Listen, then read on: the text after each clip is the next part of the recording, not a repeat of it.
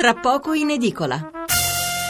Allora, riprendo con i messaggi. Eh, Ezio da Arezzo, sono d'accordo con l'onorevole Turco, le proteste su questa vicenda è solo strumentale, la legge va sempre garantita nei confronti di tutti, sia per chi è contro l'aborto, sia per chi è a favore.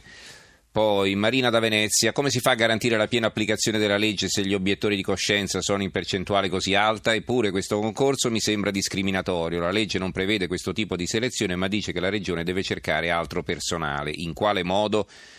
Eh, Gerardo, se mi qualifico non obiettore e poi dopo l'assunzione mi rendo obiettore, che succede? Mi licenziano? Moreno, Cavour si rivolta nella tomba come siamo ridotti sudditi del Vaticano. Andrea da Verbania, siamo sicuri che qualche ginecologo obiettore negli ospedali pubblici non si trasformi magicamente ben pagato in abortista in una bella clinica privata? Succede, succede.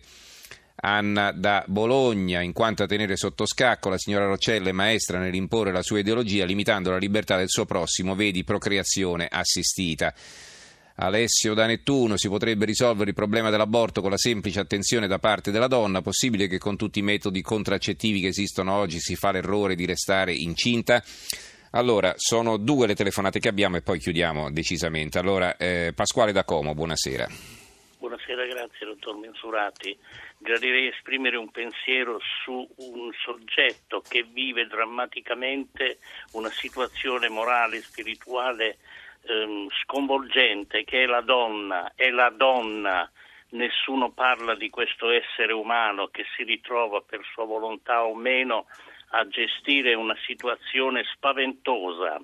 La cultura, le leggi, le organizzazioni di Stato, nessuno parla di che cosa fare per dialogare, per creare una qualche struttura, un qualche cosa, un'organizzazione che prenda in gestione la donna e la donna, la casa, la madre, la, il, il loculo dove nasce una nuova vita l'aborto, le tecniche, le leggi, i medici sono tutti elementi collaterali a questo dramma che la donna vive è la donna che bisogna aiutare. Ringrazio lei, dottor Mensurati, per Grazie, questa trasmissione e ringrazio molto l'ascoltatrice Marina di Venezia, stupenda signora che con pragmatismo, educazione ed intelligenza manda molti messaggi. Buon lavoro. Bene, sarà contenta la nostra ascoltatrice che tra l'altro è molto fedele, ci eh, telefona e ci scrive spesso. Benissimo, allora, ehm, Salvatore D'Alentate in eh, provincia di Monza Brianza. Salvatore, buonasera. Sì.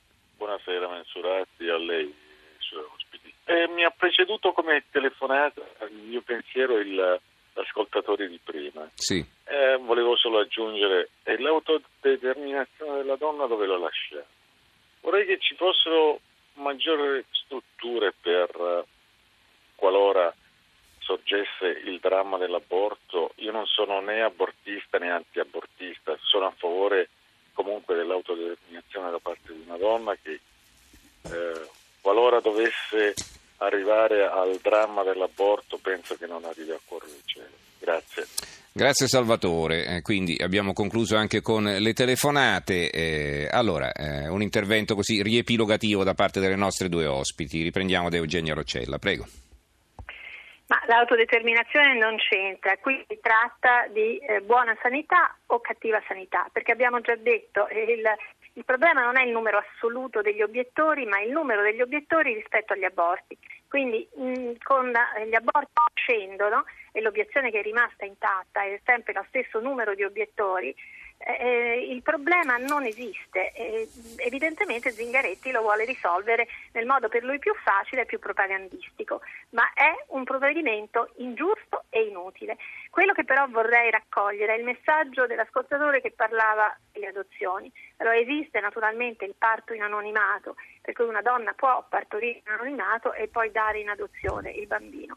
Però nella stessa legge 194, qui, qui tutti parlano dell'applicazione della legge, ma c'è una parte della legge che non viene mai applicata ed è la parte in cui eh, si propone di aiutare le donne che in realtà, e sono tante, eh, quando vanno ad abortire a proposito di autodeterminazione, in realtà non vogliono veramente abortire, ma sono costrette da situazioni di bisogno, di solitudine e così via.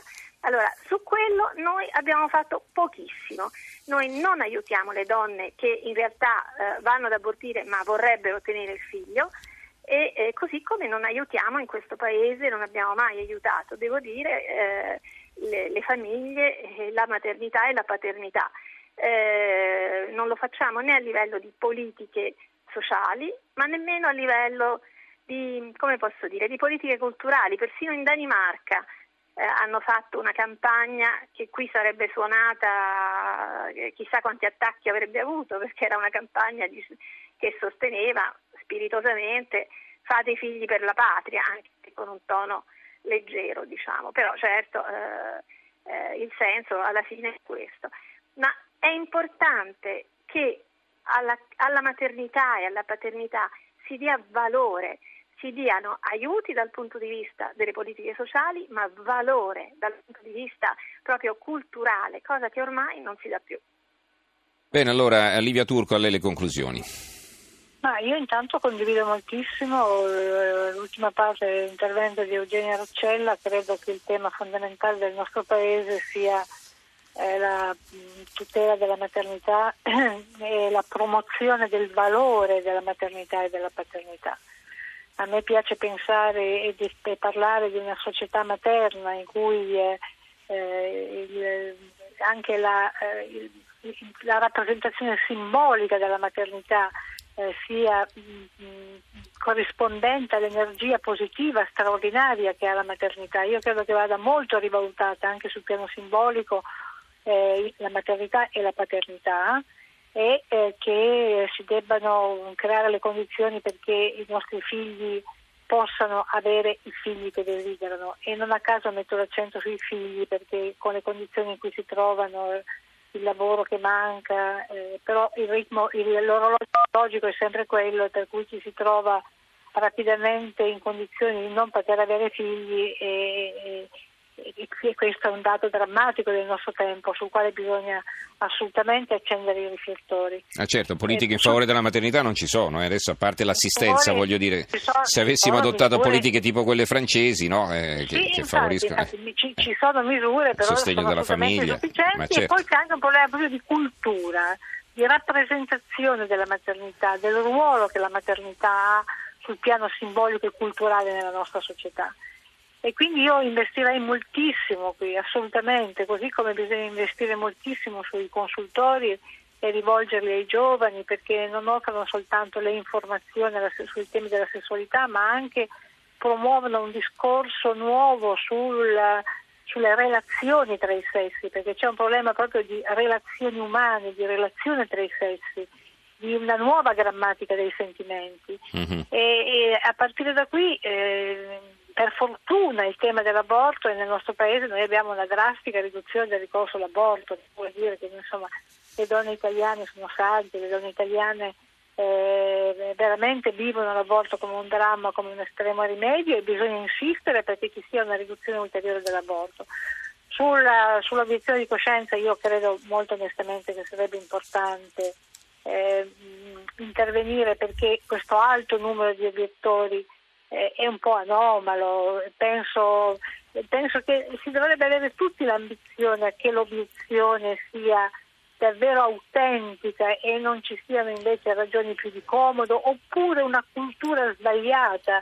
Eh, io leggo oggi per esempio una, una, riflessione che ci propone una bravissima ginecologa come Alessandra Kusterman che dice non, eh, bisogna agire sulla cultura di chi sceglie questa professione, dove tutto fa parte della salute delle donne, un parto, un'ecografia, una diagnosi fetale e anche purtroppo l'aborto.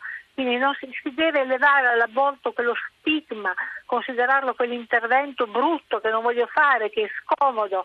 Eh, questo è un discorso che attiene alla professionalità dei medici.